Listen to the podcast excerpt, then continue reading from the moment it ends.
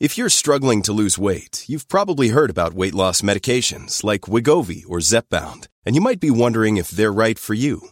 Meet PlushCare, a leading telehealth provider with doctors who are there for you day and night to partner with you in your weight loss journey.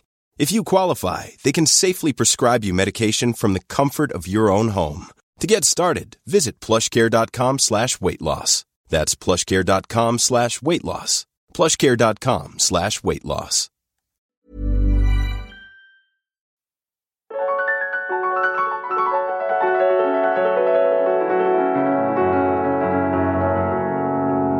Bonjour à toutes et à tous et bienvenue dans ce tout nouvel épisode de Alors c'est pour bientôt, le podcast qui donne la parole à celles et ceux qui vivent la maternité ou l'accès à la parentalité, pas complètement comme on se l'était imaginé. Moi, c'est Anne Fleur, vous le savez, la créatrice du podcast. Je vous parle depuis Boston aux États-Unis. Je vous remercie de nous retrouver euh, pour cet épisode un petit peu spécial puisque c'était vraiment notre premier épisode complètement collaboratif. On est une petite dizaine, euh, une bonne dizaine même à avoir participé, à avoir partagé euh, nos expériences pour voilà pour le service de, de, des auditeurs et auditrices. Aujourd'hui, on va parler donc des astuces, des stratégies qu'on peut mettre en place, qu'on a mis en place nous personnellement pour vivre moments qui sont plus difficiles, pour vivre les épreuves qui sont plus compliquées, pour vivre l'attente, voilà, pour vivre les les parcours PMA ou non d'ailleurs, mais le, les essais bébés, en fait, les essais bébés qui, qui, se déroulent pas complètement comme on se l'était euh, imaginé. Euh, donc j'espère que c'est conseils, ces partages d'expériences surtout euh, vous seront utiles. Je vais commencer par me prêter moi-même à l'exercice, n'est-ce pas? Euh, Alors moi, je vais être très honnête. Euh, quand je me suis lancée dans les bébés et dans la PMA, la spiritualité, je n'y connaissais rien. La médecine douce, ça me paraissait un peu bizarre comme truc. Et puis vivant aux États-Unis, j'avoue qu'en fait, je ne savais pas forcément auprès de qui me tourner. J'avais un petit peu de mal à savoir si je veux faire par exemple de l'hypnose ou de l'acupuncture tout, tout ça c'est très très cher. Euh, je savais pas trop forcément euh, à qui euh, à qui aller demander. Ma sœur est ostéopathe et elle me disait que l'ostéopathie était fantastique pour tout ce que je vivais, mais c'est pas une profession qui est très répandue ici. En fait, il y a beaucoup d'ostéopathes, mais pas des ostéopathes qui manipulent, donc c'était pas vraiment ce que je cherchais. Et par contre, en fait, du coup, j'ai trouvé une psychologue basée en France, à Montpellier d'ailleurs, je crois, qui a consulté avec moi en fait via Skype, parce que j'ai beau parler anglais, je crois qu'on on rentre pas forcément toujours dans la la même nuance, dans le même détail de nos émotions, de nos ressentis euh, quand c'est pas notre langue maternelle. Euh, donc pour moi, c'était important que ce soit quelqu'un de francophone et ça m'a énormément aidé en fait à me connaître et euh, c'est marrant parce qu'en fait cet accompagnement m'a beaucoup aidé aussi à connaître mon corps et à comprendre comment mon corps et mon esprit travaillaient ensemble. Euh, ça peut paraître un peu perché ce que je dis mais voilà, ça m'a ça m'a beaucoup beaucoup beaucoup aidé. J'ai appris à accueillir les émotions, j'ai appris à savoir les détecter, j'ai appris à comprendre finalement les signaux d'alerte que mon corps m'envoyait et voilà, ça m'a énormément euh, énormément aidé. Une autre chose que je voudrais dire, c'est que je crois que moi, une des erreurs que j'ai faites euh, dans les moments où c'était vraiment difficile, c'est que je me concentrais justement sur le, résultat attendu qui n'arrivait pas, euh, donc un plus sur mon euh, test de grossesse ou voilà le simple fait de pouvoir dire que j'attendais un bébé. En fait, dans ces moments-là, ce qui m'a beaucoup aidé en fait, c'était de penser, on n'est pas zéro en fait, on passe pas de zéro à un quand on est enceinte. On n'est pas on n'est pas rien en fait avant de chercher à, faire euh, ces essais bébés. Soit on est un si c'est un projet solo soit on est deux euh, si c'est un projet en couple. Soit des fois même on est trois avec je sais pas une une situation différente avec un donneur ou avec euh, une mère porteuse. On n'est pas zéro. On n'est pas rien. Et, et voilà. Moi ça m'a beaucoup aidé en fait de repenser ça de me remémorer tout ça. C'est que moi j'étais bien accompagnée. J'étais avec mon mari moi, je suis une grande bavarde, lui non. Euh, donc, ça n'a pas toujours été facile de mettre les mots sur ce qu'on vivait. On n'était pas toujours synchrone. Euh, moi, je voulais parler, lui non. Et les jours où lui voulait parler, moi pas forcément. Donc, ça, je suis sûre que beaucoup d'entre vous se reconnaîtront là-dedans. Mais donc, ça n'a pas toujours été évident. Mais voilà, me souvenir en fait que non, on n'est pas zéro. On cherche pas à devenir quelque chose qu'on n'est pas. On est déjà une famille. Euh, et c'est lui, c'est quelque chose qui me disait souvent. C'est vrai que à deux, on est déjà une famille. On n'est pas la famille dont on rêve encore, mais on est déjà une famille. Euh, voilà. Et puis, comme je le disais, donc voilà, les médecines douces, moi, c'était pas forcément trop mon truc. Mais ce que j'ai mis en place, par contre, pendant ces années d'essai, ça a été euh, prendre soin de mon corps. Parce que finalement, je demandais un grand effort à mon corps. Euh, c'était de se prendre des médicaments, c'était de communiquer avec moi pour que je comprenne ce qui se passait, de, de, de, de d'ovuler parce que voilà j'ai le syndrome, des ovaires polykystiques c'est pas quelque chose qui qui qui est forcément automatique chez moi et et donc voilà, je sais pas, je me suis remise au tennis à fond. J'avais des moments seuls où je me donnais à fond, sans forcément faire des sports de malade. et puis des moments aussi en couple, mais où en fait je célébrais en fait mon corps. J'étais Ouais, c'est ça, je crois que je célébrais mon corps. voilà, parce que bah, finalement, c'est quand même mon corps qui a fait euh, une grosse partie du taf quand même. Donc voilà, je vous propose d'écouter la suite des témoignages des auditrices qui ont bien voulu euh, partager leurs euh, stratégies et leurs astuces. J'espère que cet épisode vous plaira. Et puis si vous voulez en discuter avec nous, partagez vos astuces, vos ressentis, rendez-vous sur Instagram, retrouvez la vignette de l'épisode et puis parlons-en. Bonjour, je m'appelle Laurie, j'ai 35 ans. Euh, avec mon mari, ça va faire maintenant 6 ans que nous essayons d'avoir un enfant et 5 ans que nous sommes en PMA. Euh, mon mari a quelques soucis au niveau de sa fertilité, mais rien de méchant. Et moi, j'ai une réserve ovarienne un peu diminuée, pareil, rien de grave, mais bon, qui euh, empêche des fois euh, certaines choses au niveau des stimulations. Et j'avais, quand on a débuté le parcours PMA, un gros fibrome utérin qu'on m'a enlevé avant de débuter les FIV. Donc on a été orienté en FIVXI. Euh, en cinq ans, on a fait donc les quatre, quatre tentatives de FIV. On a quand même pris le temps entre chaque tentative parce qu'on a eu plusieurs transferts, mais on s'est volontairement donné du temps euh, parce que c'était important aussi de ne pas avoir notre vie que rythmée par la PMA pour mon mari et moi. En quatre ans, étant donné qu'on a eu chaque fois des transferts avec des embryons de bonne qualité, ma gynéco nous a dès la FIV 2, euh, elle a débuté des examens complémentaires, bon nombre d'examens qui n'ont malheureusement rien révélé. Et du coup, euh, je suis passée en tout dix fois au bloc opératoire entre les examens, opérations, biopsie, stéroscopie.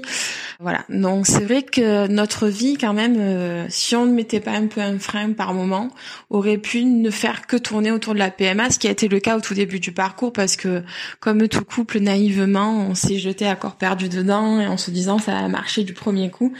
Et puis on s'est rendu compte très rapidement qu'il fallait un peu lever le pied parce que sinon notre couple en prendrait un coup. Chaque échec a été chaque fois très compliqué à gérer.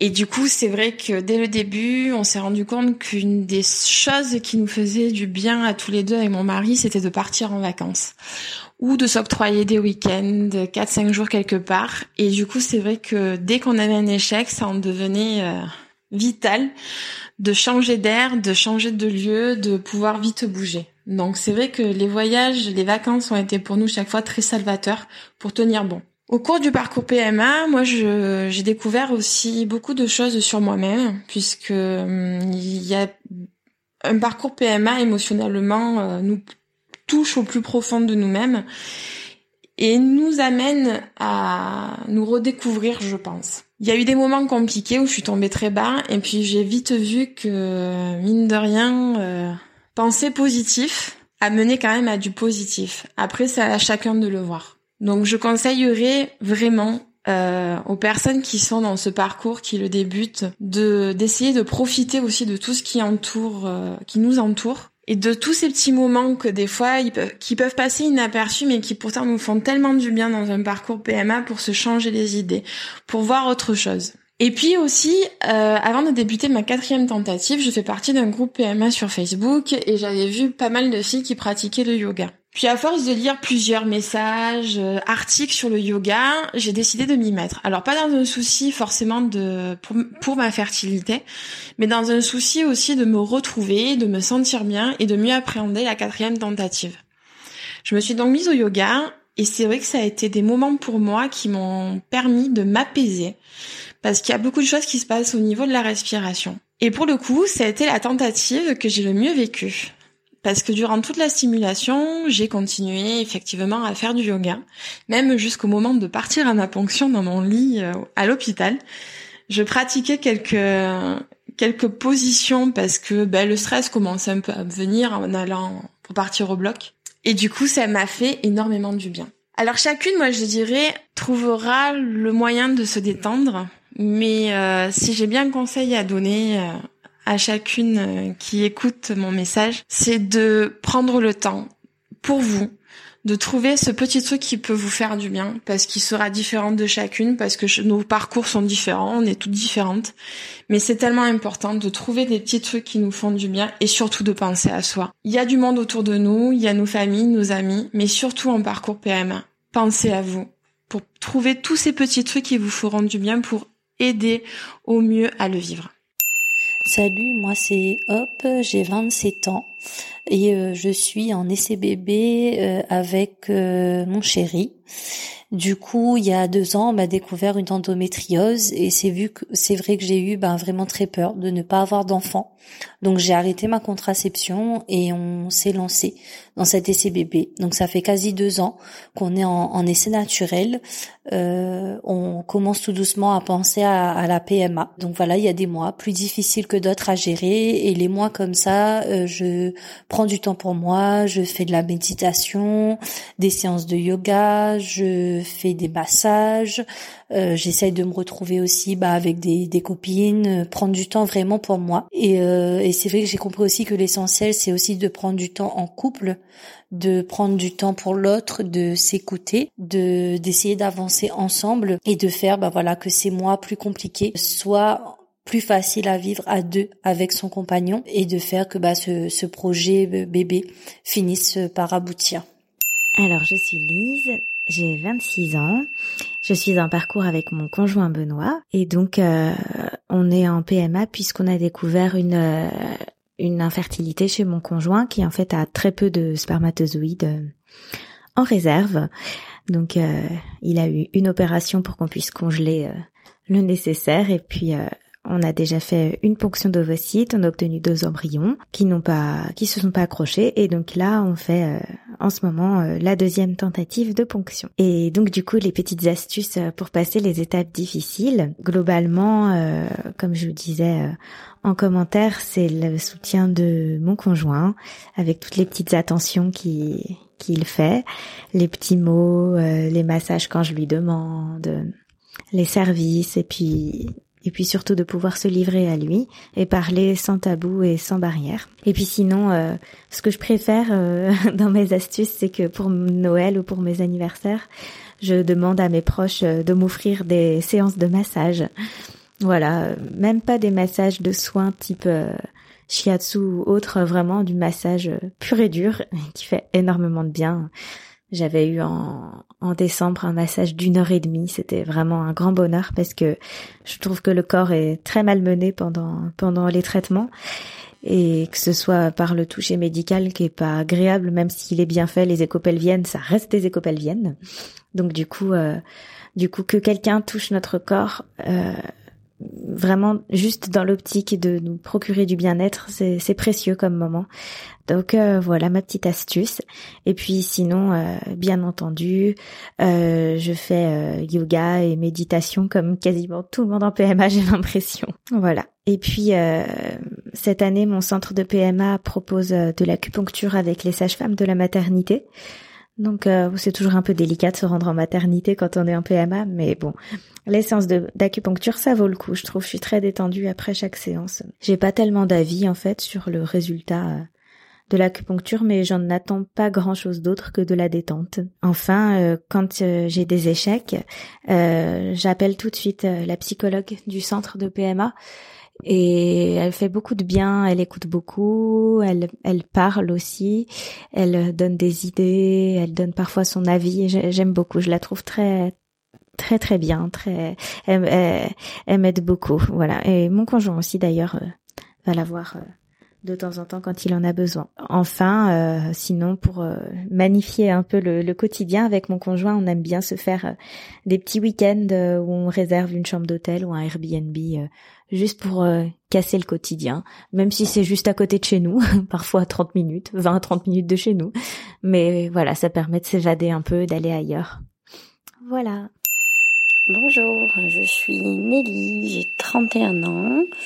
Je suis l'heureuse maman de Ezra qui a 5 ans et de Asher qui a 10 mois. Mes deux petits trésors euh, que j'ai eu avec euh, mon mari Florian suite à, à des fives XI. Voilà, donc Ezra, euh, il y a eu deux filles, deux, trois filles Vixi. et puis surtout pas mal de pas mal de transferts. Il est arrivé pour l'anniversaire de l'arrêt de mes quatre ans de pilule. Asher, ça a été un petit peu plus simple parce qu'il s'est installé moins d'un an après que qu'on ait repris euh, qu'on ait repris les, essais par FIV aussi hein. euh, là où il y aura eu des transferts d'embryons et une FIVixie.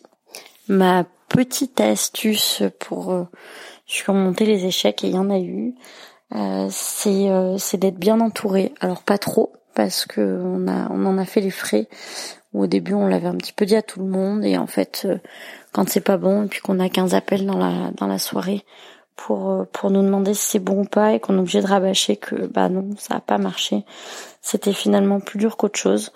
Euh, du coup pour les suivantes on a on a décidé de d'en parler à un cercle plus restreint et euh, et puis on s'est on s'est fait épauler par euh, par ces merveilleuses personnes voilà j'avais pour pour petit rituel de d'ouvrir mes résultats en fin de journée avec avec une amie, avec quelqu'un de quelqu'un de proche qui était dans la confidence.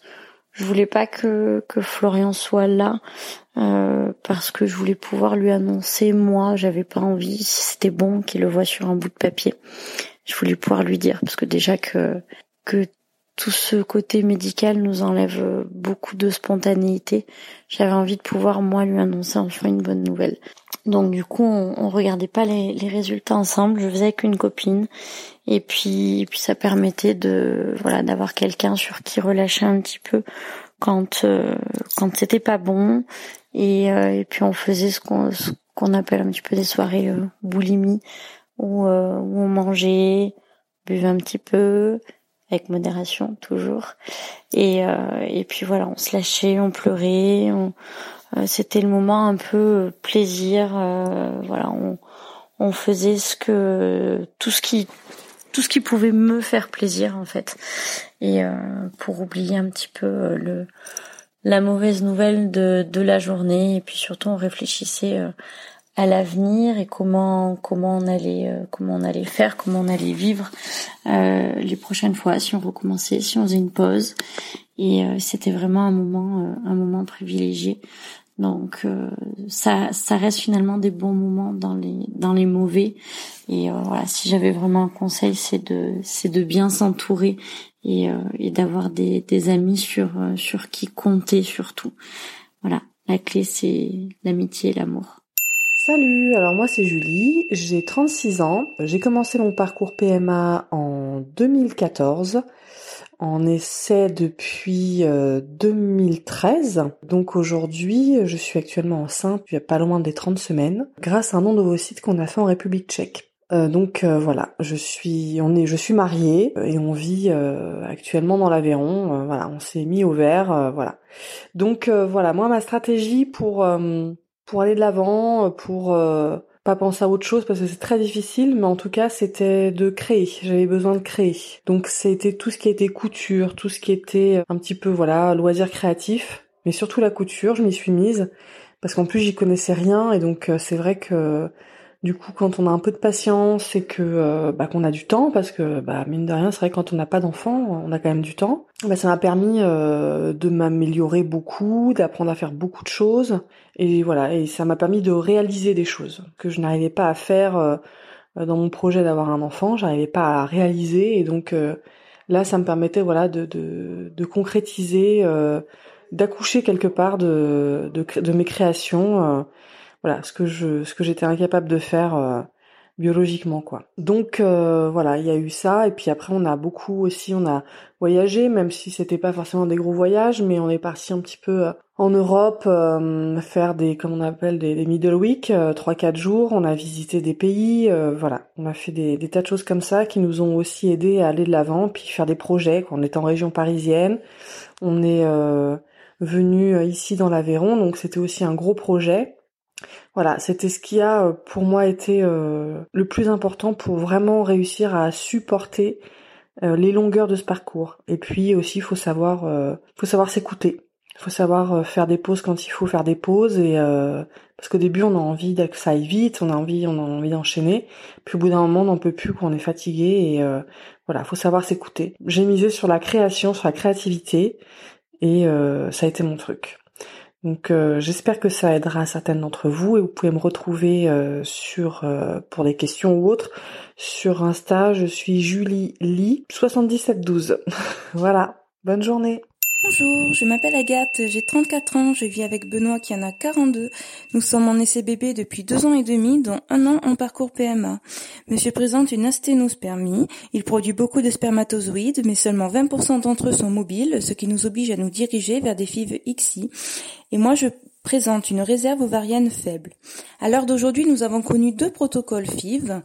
Donc un premier protocole qui nous a donné un embryon une grossesse, mais qui s'est malheureusement terminée par un œuf clair. Donc suite à cette fausse couche, nous avons connu le confinement et nous n'avons pas fait plus attention que ça à notre détresse psychologique. Donc suite euh, au déconfinement, nous avons voulu entamer très vite un deuxième protocole euh, qui nous a lui aussi donné un embryon mais il n'y a pas eu de grossesse suite au transfert. Donc euh, nous sommes tombés de très haut et nous avons sollicité tout de suite chacun de notre côté un suivi psychologique, moi auprès de la psychologue de notre centre PMA et monsieur auprès d'une psychologue indépendante.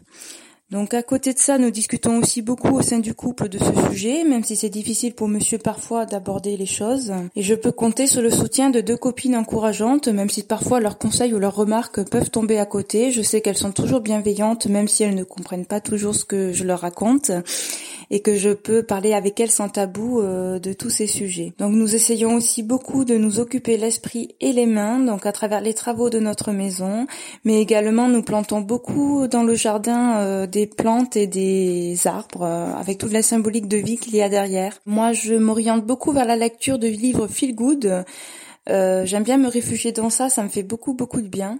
Et je me suis mise au tricot, ce qui me permet d'avoir le sentiment euh, de vraiment accomplir quelque chose. Donc cet été, nous avons également décidé d'adopter un chaton, ce qui nous a donné vraiment un nouveau projet commun et qui nous apporte de réels changements euh, au sein de notre quotidien. Et je vais entamer des séances d'hypnose. J'en avais déjà fait avant d'engager le premier protocole et cela m'avait permis de, de, faire le point sur moi-même. Donc j'ai décidé à l'heure actuelle euh, de, de, continuer des séances d'hypnose et j'ai également sollicité un rendez-vous avec mon ostéopathe. Je conseille également à tous et à toutes d'expérimenter la microkiné qui est une discipline qui est pratiquée par certains kinésithérapeutes spécialisés et qui permet de débloquer des blocages non pas psychologiques mais des blocages que le corps aurait pu accumuler durant toute la vie. Donc euh, je pense que si vous contactez des microkinés, ils sauront mieux vous expliquer tous ces processus mieux que moi. Mais je conseille à tous et à toutes euh, cette discipline parce que ça peut vraiment aider, euh, je pense, au sein de parcours PMA. Voilà, donc j'espère que ces petites idées euh, pourront en aider certains et certaines. je souhaite à tous de très bons protocoles et de très beaux résultats. Coucou Anne-Fleur. Alors pour répondre à ta question sur les astuces pour mieux vivre les étapes du parcours PMA. Ce qui m'a beaucoup euh, aidé, c'est la méditation. Ça, ça a été vraiment salvateur. J'ai commencé avec l'application Petit Bambou, qui a un programme euh, dédié au désir de parentalité. Ça a été une première approche et ça a été pour moi le début euh, pour me pour me mettre vraiment à la méditation en fait. Après, avec le temps, le programme de Petit Bambou ne répondait pas forcément à à mes besoins pendant le parcours PMA, mais ça m'a permis de mettre un pied dans la méditation et c'est évidemment sans regret étant donné euh, tout ce que ça m'a apporté dans mon quotidien au-delà du parcours PMA. Après la suite, tu la connais évidemment avec euh, ma marque que j'ai montée, mon arbre pour la vie. J'ai décidé de créer un accompagnement méditatif dédié au parcours PMA et qui réponde vraiment à, à, ce qu'on vit pendant ce parcours, donc euh, aux émotions qu'on qu'on peut qu'on peut ressentir, euh, aux épreuves euh, qu'on peut traverser. voilà. Donc la méditation pour moi ça a été vraiment oui salvateur. Ensuite, ce qui m'a aidé, c'est de beaucoup communiquer avec mon conjoint, euh, de faire quelques rendez-vous psy avec lui pour que lui comme moi, on apprenne en fait à, à comprendre que les émotions de l'un et de l'autre sont tout autant légitimes. Même si on vit le parcours différemment, même si on est plus ou moins introverti avec ses émotions et ses sentiments, euh, même si évidemment on est différent, mais euh, voilà, énormément communiquer.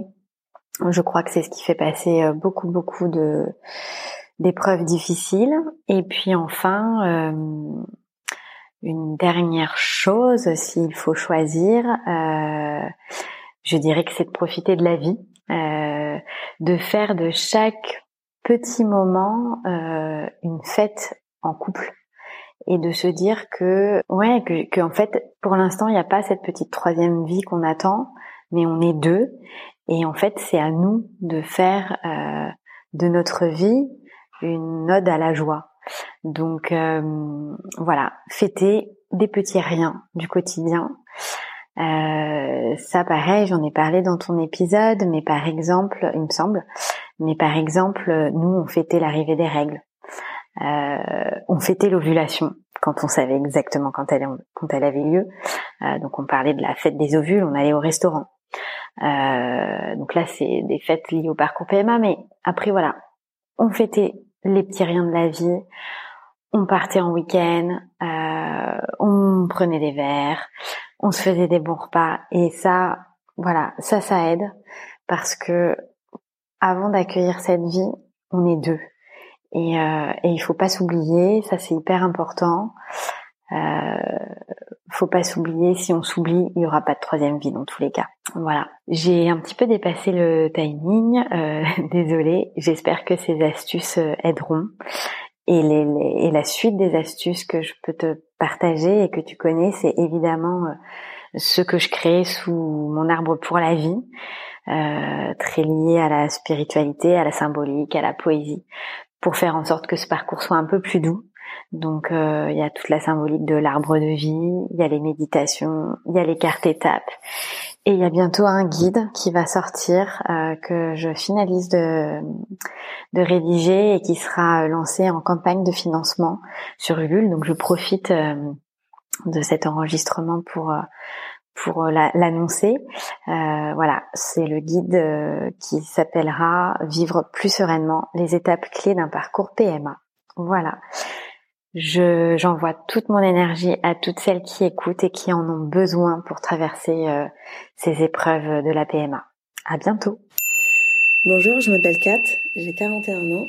Euh, je suis en couple depuis 20 ans avec mon conjoint. On a la chance d'avoir un, grand garçon maintenant qui va avoir 12 ans. Et ça fait 8 ans qu'on essaye d'en avoir un deuxième. Donc on est dans le cas d'une infertilité secondaire. Euh, pour résumer notre parcours, au bout de quelques années euh, d'essais infructueux, on est passé par la PMA, on a fait euh, deux FIV qui malheureusement n'ont pas abouti.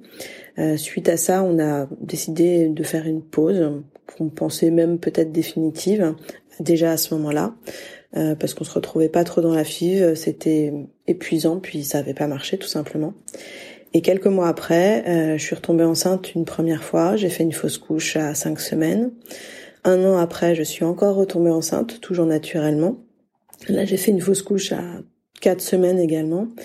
Et quelques mois plus tard, je suis à nouveau retombée enceinte, toujours naturellement. Et euh, là, j'ai fait euh, un arrêt en fait de la grossesse à 17 semaines d'aménorrhée. Donc là, ça a été euh, particulièrement difficile à vivre. Et ce qui m'a aidé tout au long de, de ce parcours éprouvant. Euh, D'abord, c'est la, la, communication avec euh, mon conjoint. On a toujours beaucoup parlé dans notre couple et on a beaucoup appris aussi à se parler euh, au fil des années.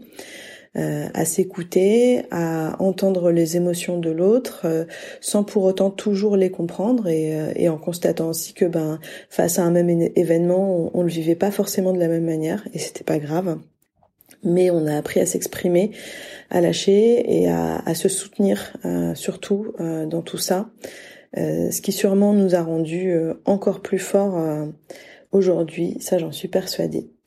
Ce qui m'a beaucoup aidé aussi, c'est de me faire accompagner psychologiquement. Alors moi, j'ai jamais eu de tabou pour aller voir un psy dans ma vie de manière générale. quand j'ai appris euh, voilà qu'on était en infertilité euh, secondaire, j'ai trouvé ça très logique de me faire accompagner euh, sur ce parcours-là parce que c'était un choc et c'était difficile à, accepter. Ça l'est toujours un petit peu d'ailleurs. et puis quand j'ai eu mes fausses couches aussi, ça m'a paru une évidence que je pouvais pas rester toute seule à me battre face à ça, que j'avais besoin d'aide. Ça m'a beaucoup aidé. J'ai beaucoup pleuré, ça m'a fait du bien. Euh, ça m'a permis de prendre de la distance aussi, de voilà, de regarder les, choses avec euh, une autre paire de lunettes, avec une autre perspective, et petit à petit, euh, bah, de faire mon deuil, en tout cas pour les fausses couches et aussi pour cette histoire d'infertilité, de trouver mon équilibre entre ce désir d'enfant que que je pourrais jamais lâcher, mais aussi ma vie qui devait continuer et dans laquelle je devais me sentir bien. Ce qui m'a beaucoup aidé aussi, c'est d'être indulgente avec moi-même. Ça aussi, je l'ai appris au fil des années de par exemple euh, apprendre à ne pas culpabiliser quand je me sentais jalouse ou envieuse face à une annonce de grossesse ou une femme enceinte croisée dans la rue. Euh, au début j'avais du mal, je me sentais pas bien de ressentir ça, pas chouette, pas belle, et, euh, et en fait c'était normal et j'avais tout à fait le droit de le ressentir.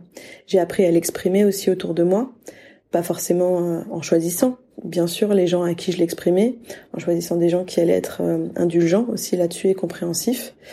Euh, j'ai aussi appris euh, à dire euh, à mes amis, à mes proches qui me soutenaient dans ce parcours, comment ils pouvaient me soutenir. parce qu'on est toutes face à des, propos un peu maladroits parfois, mais qui partent d'une bonne intention. Je me souviens d'une discussion que j'ai eue avec une amie, je crois après une de mes fausses couches. C'est une amie qui a toujours été très positive avec moi, qui m'a toujours encouragée, qui qui avait toujours ce discours mais si ça va venir, ça va, je sens que ça va arriver, ton corps euh, le réclame, euh, ton corps euh, se manifeste. Voilà, elle avait beaucoup de propos comme ça et à chaque fois elle avait oui, mais moi je connais l'ami d'une amie qui après tant d'années, voilà, c'est arrivé. Et en fait, un jour je lui ai dit tu sais, en fait, j'ai pas envie d'entendre ces histoires-là. J'ai pas envie d'entendre ces histoires-là parce qu'en fait, elles me renvoient juste que chez moi, ça marche pas. Là, limite, j'ai plus envie d'entendre des histoires qui ressemblent à la mienne, euh, parce que je me reconnais et parce que ça me fait du bien de pas me sentir toute seule justement, de savoir que je suis pas la seule à galérer, qu'on est beaucoup pour plein de raisons différentes. Voilà, c'est de ça dont j'ai besoin en ce moment. Et elle l'a entendu et elle l'a compris et ça m'a fait du bien de lui dire. Euh, donc c'est important aussi, je pense, de de dire les choses, de d'oser le faire. Alors je sais que tout le monde n'est pas toujours en mesure de l'entendre. Moi j'ai eu la chance d'avoir une amie qui, qui l'a bien entendu. Mais je pense que c'est c'est à nous aussi qui sommes dans ces parcours-là de bah de le dire tout simplement. Parler. voilà, j'espère que ça vous aidera. Géraldine, 36 ans, en couple avec Paul depuis 7 ans, donc Paul 34 ans. La raison de notre entrée en PMA, une réserve ovarienne euh, très très faible pour mon âge. Voilà, donc brièvement, on a fait une première FIV qui n'a rien donné, une deuxième FIV euh, transformée en insémination, une troisième FIV transformée en insémination, la prochaine étape, le don d'ovocytes. Voilà, donc déjà j'ai envie de dire qu'il n'y a pas forcément d'astuce à donner à quelqu'un, mais chacun fait comme il peut avec euh, ses propres moyens et ses propres limites. Donc pour moi, ce qui m'a aidé à trouver des astuces et qui en est déjà une en elle-même, c'est l'acceptation. Voilà, de dire bon ben où je suis une victime ou ben non, c'est comme ça, ça sert à rien de chercher pourquoi, comment et et d'être actrice euh, de mon parcours. Voilà, j'accepte. Et donc c'est aussi euh, mon vécu euh, qui m'a imposé euh, cette façon d'être, de faire et de penser ce parcours. Donc je pense aussi que mes astuces elles évoluent en même temps que moi et que le parcours. C'est pas toujours rose et je le prends pas toujours bien non plus. Voilà. Donc la première chose pour moi, comme on m'expliquait rien et que je trouvais que les médecins étaient pas forcément sympas ou très clairs, la première chose a été de, de, poser des questions, de poser plein de questions, de me renseigner, de savoir où j'allais, de savoir ce qui se passait, de comprendre un petit peu pourquoi du comment. Déjà, ça aide, je trouve, euh, à surmonter euh, certaines étapes. Voilà. Et ensuite, euh, dès qu'il y a des moments durs, des moments difficiles, des moments euh, on a l'impression qu'on va pas gérer, bah, je m'autorise à vivre mes émotions. Voilà, qu'elles soient positives, qu'elles soient négatives. C'est-à-dire que si j'ai envie de pleurer, je pleure, je m'isole. Si j'ai envie de crier, je crie. parfois j'ai tout écrit sur papier, ça avait pas forcément de cohérence, mais j'ai écrit plein plein plein plein de pages et puis je les ai jetées. Voilà et ça ça ça a pu m'aider. Autre chose, ça a été d'entrer de, ne pas en faire un tabou. Voilà, je donc euh, ça va dans le même sens de je suis pas une victime. Euh, pourquoi moi? Bah je vais pas me cacher. Voilà, c'est pas un tabou. Donc je l'étale pas, mais euh, si on, me pose la question justement, vous avez des enfants pourquoi? Et ce qui arrive souvent euh, dans mon travail, je suis auxiliaire de vie à domicile, voilà. Donc les personnes âgées, souvent, est-ce que vous avez des enfants? Pourquoi? Votre âge? Ben voilà, j'en fais pas un tabou, je réponds. Ben voilà, j'aimerais bien, je je peux pas en avoir. Et finalement, le fait de pas en faire un tabou, euh, ça ouvre la discussion. Euh, ça met pas forcément les gens mal à l'aise et, et puis on se rend compte qu'en parler, bah ça fait du bien. Donc en parler, ça peut amener justement à, être une autre astuce, en parler, en parler à un psy, en parler à un ami, à de la famille, voilà. Alors c'est sûr qu'on peut pas en parler avec n'importe qui, mais en parler, ça peut faire du bien. Et puis une dernière euh, astuce euh, qui marche pour moi, qui reste du domaine de l'acceptation, mais alors pas forcément du parcours, mais l'acceptation de, soi-même, de comment on est, de ce qu'on est, c'est euh, d'accepter ses propres limites. Voilà, de pas s'imposer des choses euh, qui qui nous conviennent pas et donc de pas écouter forcément les conseils de, tout le monde, c'est-à-dire de la famille, des amis, des médecins, euh, même si tout le monde pense être bienveillant, c'est pas forcément agréable, c'est pas forcément des bons conseils, ça ne correspond pas à nous, donc euh, voilà, c'est ce qui correspond à quelqu'un d'autre va pas forcément nous correspondre à nous. Accepter le parcours, s'accepter soi, c'est trouver des astuces euh, par ses propres moyens, avec ses propres limites. Bonjour, je m'appelle Christelle, j'ai 39 ans et je suis mariée avec Johan qui lui en a 40.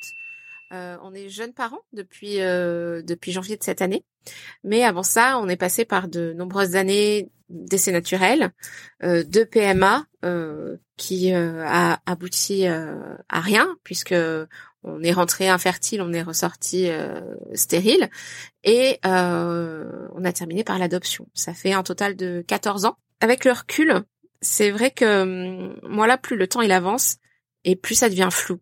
Mais l'impression que que j'ai, que je garde de de toutes ces années, c'est euh, en dehors des périodes où vraiment ça n'allait pas, parce qu'il y a forcément des périodes où on est un peu au fond. Et justement pour pour en ressortir, ce que nous on a fait, c'est que euh, je crois qu'on a continué à, vivre comme des ados, à faire euh, vraiment ce que ce qu'on avait envie. C'est-à-dire que ben on va pas se prendre la tête, on va aller jouer à un jeu vidéo, on va euh, collectionner les Lego, on va euh, faire des faire des trucs vraiment d'ado quoi. Et euh, c'est ça, on s'est pas autorisé à à vieillir. Et du coup maintenant on se prend une sacrée claque, je pense, c'est le retour de bâton. Mais c'est cette impression, j'ai vraiment une impression globale d'insouciance entre guillemets, parce que justement c'est ce qui nous permettait de bah, d'oublier entre guillemets aussi, ou en tout cas de de, de faire passer la pilule euh, et de vivre mieux ou en tout cas euh, sans trop de, de, conséquences négatives toutes euh, toutes ces périodes. Et un autre truc aussi, c'est que nous on n'a jamais eu de difficulté à en parler. On n'a jamais eu de tabou vis-à-vis de ça. On en a toujours parlé euh, à nos amis, à notre famille. C'était vraiment important qu'on qu'on puisse euh, en discuter, euh, même si on n'avait pas forcément les, les retours euh, espérés, parce que forcément il y, a, souvent des maladresses ou, ou, ou des petites phrases qui, qui, qui, sont dites sans, sans mal, mais qui avec le avec le recul font font un petit peu de peine. Mais ça a été vraiment de, de parler, parler, parler, euh, ouvrir le dialogue vraiment, euh, discuter et euh, même justement autour d'un verre et dans un contexte qui n'est pas sérieux. On n'en a jamais fait un, drame absolu, on va dire. C'était important pour nous de pas en faire un drame absolu. C'était voilà, c'était comme ça, c'était la vie, euh, c'était long. Euh, il y a eu euh, des échecs, il y a eu des périodes plus compliquées, mais mais c'était comme ça. J'en ai aussi beaucoup parlé moi sur sur les réseaux. J'avais un blog à l'époque, mais il y avait aussi une autre chose qui a été importante pour moi, c'était de pas me définir par ça. C'est-à-dire que je, je n'ai jamais eu un pseudo en rapport avec mon parcours pour avoir un enfant et je ne me suis jamais définie par mon parcours pour avoir un enfant. C'était pas thématique. Moi, je, quand je parlais sur les réseaux, je parlais multithématique. Je pouvais parler de ma collection de plantes et puis euh, le lendemain faire un, un bilan sur euh, sur euh, mon dernier échec et et dire à quel point ça n'allait pas ou que ça allait ou que enfin voilà ça a été vraiment important de pouvoir en parler sans en faire vraiment le centre de notre vie, même si au fond c'est quand même un petit peu le centre de notre vie. On met un petit peu plein de choses entre parenthèses quand on quand on a un si long parcours euh, de, de désir d'enfant, mais euh, c'était euh, c'est capital, je pense, de de savoir qui on est et de se retrouver et de faire des choses beaucoup plus légères à côté pour justement mieux supporter l'insupportable. Voilà. Euh, merci de m'avoir donné euh, la parole et puis euh, ben, peut-être à bientôt. Bonjour Anne-Fleur et bonjour à toutes et à tous. Hein. du coup, moi c'est Flavie, toulousaine, 32 ans et en essai bébé déjà depuis presque 6 ans. Euh, alors la question du jour, c'est de savoir comment on fait pour euh, justement patienter euh, pendant ce long parcours de PMA. J'en connais quelque chose vu que voilà, j'en suis à ma quatrième FIV en tout, soit le onzième transfert bientôt. Donc c'est vrai que forcément sur les différentes années où voilà il y a ce, cette longue attente de chaque protocole, euh, même pendant le protocole, euh, les deux semaines par exemple d'attente. Enfin, on sait que voilà, c'est euh, c'est compliqué et moi je suis d'une nature assez impatiente. Donc du coup obligée de mettre des petites choses en place. Donc nous la chose principale avec mon mari ça a été les voyages. En fait vraiment nous ça a été d'avoir des projets autres que bébé. Ah bah c'est vrai, on est vraiment fixé sur cette envie de, maternité et du coup, je pense que d'avoir d'autres projets dans la vie fait que notre cerveau va l'oublier un petit peu quelque temps. Donc nous on a énormément voyagé, euh, voilà on adore par exemple partir en van pendant euh, des vacances. Notre plus beau voyage a été en Écosse pendant dix jours, mais euh, c'est un voyage que je vous recommande énormément. Ça nous a fait un bien fou. Euh, donc voilà, donc beaucoup de voyages parce que bah après euh, quand on aura bébé, bah ça va être plus compliqué que ce soit financièrement ou même le temps tout simplement de voyager avec un tout petit. Donc ça, euh, on a fait construire une maison aussi. Donc ça, je peux vous dire que là, euh, pendant un an et demi, euh, ça a été euh, le gros projet qui nous a bien changé les idées entre voilà les différents rendez-vous à la banque, faire les plans, voir le constructeur, la déco et tout ça. C'est vrai que ça ça occupe bien. Et puis le dernier truc foufou, parce qu'à un moment donné où bah, justement on avait voyagé, puis on a eu la maison, puis bah finalement avec la maison on n'a plus trop de sous pour voyager. Donc là c'est un peu le serpent qui se mord la queue. Et ben du coup, en fait, suite à un de nos voyages, euh, on avait fait un petit tour de ville à Porto, du coup au Portugal, en sidecar. Euh, voilà, on avait trouvé un guide en sidecar et on avait kiffé mais euh, à fond. Et mon mari au retour m'avait dit bah écoute, si tu passes le permis moto, je te paye un, un sidecar. et bah du coup, bah Flavie, qu'est-ce qu'elle a fait? Bah elle a essayé de passer son permis moto. Voilà. Alors ça, ça m'a pris pas mal de temps. Je pense que ça m'a pris six mois. Euh, j'ai vraiment galéré, mais en tout cas, euh, voilà, ça m'a permis de m'évader.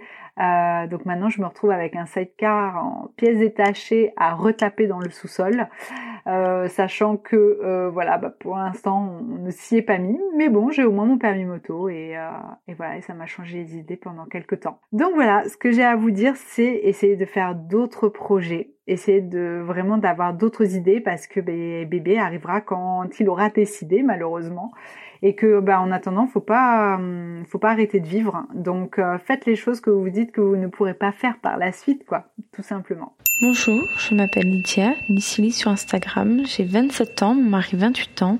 Et ça fait maintenant plus de 6 ans qu'on essaie d'avoir notre premier enfant. On a commencé la PMA qu'il y a seulement quelques mois après six stimulations simples qui n'ont rien donné. Comme on dit souvent, c'est un parcours digne des montagnes russes, que ce soit physiquement, émotionnellement, psychologiquement et spirituellement. Il y a eu un moment où on s'est senti submergé par les doutes, l'incertitude.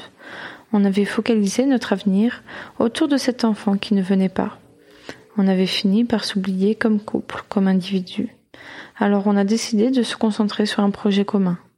Mon mari étant boulanger, on a décidé de créer notre propre boulangerie. Elle n'est qu'en stade de projet, certes, mais ce que je peux vous dire, c'est que ça nous occupe bien. Mon mari consacre son temps libre en faisant des tas de viennoiseries, de pâtisseries, des pains en tout genre. Il avait besoin de concret, c'est ce qui lui est nécessaire pour supporter l'attente. Quant à moi, j'ai eu besoin de me réapproprier mon corps, alors c'est tout naturellement que je me suis mise à la méditation et au yoga. Aujourd'hui, pour nous, le plus dur dans tout cela est de trouver un équilibre entre se projeter vers l'avenir et être dans une attente qui semble sans fin. D'espérer, croire, se battre, tout donner pour y arriver. Je n'ai pas de conseil miracle. Néanmoins, je suis convaincue, très sincèrement, que cette attente peut être propice à des événements extraordinaires dans nos vies. Il suffit de nous faire confiance à soi-même, à son couple, mais surtout prendre le temps d'écouter nos émotions, les accueillir, et une fois cela fait, se relever et se battre. Alors moi c'est Aurélie, je suis en couple avec Jérémy depuis 18 ans. Euh, nous, ce qui nous a aidé pour notre parcours, c'était à chaque euh, début de cycle de transfert euh, de prévoir une activité à faire en cas d'échec qu'on n'aurait pas pu faire si j'avais été enceinte. Par exemple, faire une, une course à pied, aller à Disney, faire des attractions, aller visiter un vignoble pour faire une dégustation de vin. Enfin, des... se prévoir un petit moment tous les deux qui sortent un peu de l'ordinaire pour voilà, pour penser à autre chose et puis euh, et puis se retrouver tous les deux. Euh, pour ce qui est de faire face à l'attente, euh, là j'ai pas trop de solutions. J'avoue, c'était assez une torture psychologique à chaque fois entre le transfert et l'attente des résultats. Donc là, j'ai j'ai pas grand chose à conseiller malheureusement. Et je souhaite d'ailleurs bon courage à toutes celles qui passent par là. Coucou Anne-Fleur, merci beaucoup déjà de nous laisser la parole. Alors petite présentation, donc je suis Clara de Mon bébé PMA. J'ai 27 ans et je suis en parcours FIVIXI avec mon conjoint qui a 29 ans. Donc notre entrée en PMA s'est fait par rapport à une azoospermie euh, due à une maladie génétique et moi de l'endométriose qui s'est découvert euh, en cours de route. Alors quelles sont nos stratégies et astuces pour pouvoir passer les moments difficiles de la PMA donc moi, pour mon dernier parcours, j'ai fait de la sophrologie qui m'a beaucoup aidé à, gérer mes émotions pendant le parcours. Parce que c'est vrai que pendant le traitement, on est un peu dans les montagnes russes et qu'on ne sait pas trop où aller. Et la sophrologie, ça m'a permis de, de garder une ligne conductrice, de me concentrer que sur ce qu'il y avait de positif, euh, d'évacuer toutes les petites choses négatives qui pouvaient s'ancrer en moi et, et me stresser. Et j'ai vraiment, vraiment vu la différence par rapport à mes trois autres protocoles où mes émotions guidaient euh, toutes mes journées et que je n'arrivais absolument pas à les canaliser. Et du coup, c'est aussi le premier protocole où on a pensé à nous euh, on a fait ce qu'on voulait, quand on voulait, on en a parlé à qui on voulait, on n'en a pas parlé à ceux à qui on voulait pas en parler. Et tout ça surtout sans culpabiliser, sans avoir besoin de se justifier. Euh, on a fait vraiment ce qu'on sentait être le mieux au moment où on voulait le faire. Et ça nous a donné une force incroyable parce qu'on avait vraiment l'impression de prendre le taureau par les cornes et, et pour euh, la première fois, c'est un protocole où j'avais l'impression d'être vraiment actrice de mon, protocole et de ne pas le subir. Et donc notre dernière astuce euh, qu'on a vraiment tous les deux, c'est notre rituel d'aller marcher tous les deux ensemble pratiquement tous les soirs. Qu'on parle de PMA ou non, euh, on peut se projeter de le jour où on aura un enfant, ou bien alors on peut exprimer euh, l'inquiétude que ça ne marche jamais. C'est vraiment passe par tous les états. Mais c'est vraiment le moment où on décharge tout, que ce soit professionnel, au niveau de notre famille, de nos amis, euh, de notre ressenti, de la PMA, de tout en fait. Des fois on va pas en parler du tout, des fois on va parler que de ça pendant une semaine tous les soirs, ça va être PMA et projet bébé. Et c'est vraiment que ça nous aide beaucoup à, comment dire, à, à se décharger, à, à mettre des mots, à communiquer, on est que tous les deux.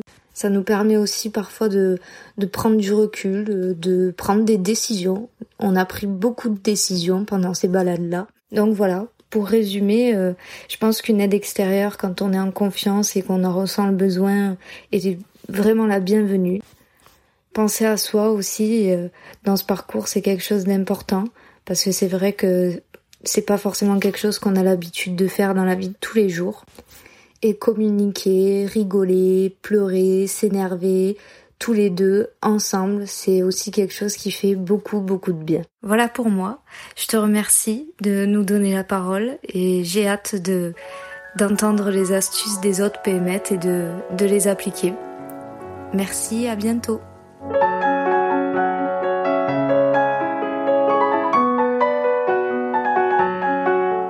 Et voilà, c'est la fin de ce tout premier épisode collaboratif. Merci infiniment à toutes les pémettes qui ont bien voulu participer. Merci pour vos astuces. Merci pour votre franchise et votre transparence. Euh, je crois sincèrement que tout ensemble, on est beaucoup plus forte. Alors merci beaucoup d'avoir pris le temps de partager tout ça. J'espère que cet épisode vous aura plu. Si vous souhaitez soutenir le projet, direction Apple Podcast, donnez 5 étoiles au podcast et mettez un petit commentaire. C'est le meilleur moyen d'aider le podcast et d'aider aussi finalement les autres ou futurs pémettes qui pourraient euh, être à la recherche d'un podcast comme celui-ci. Si vous souhaitez continuer la conversation, direction Instagram, vous retrouverez la vignette de l'épisode et vous pouvez venir en discuter en commentaire avec nous. Sur ce, je vous souhaite une excellente semaine et je vous dis à très bientôt.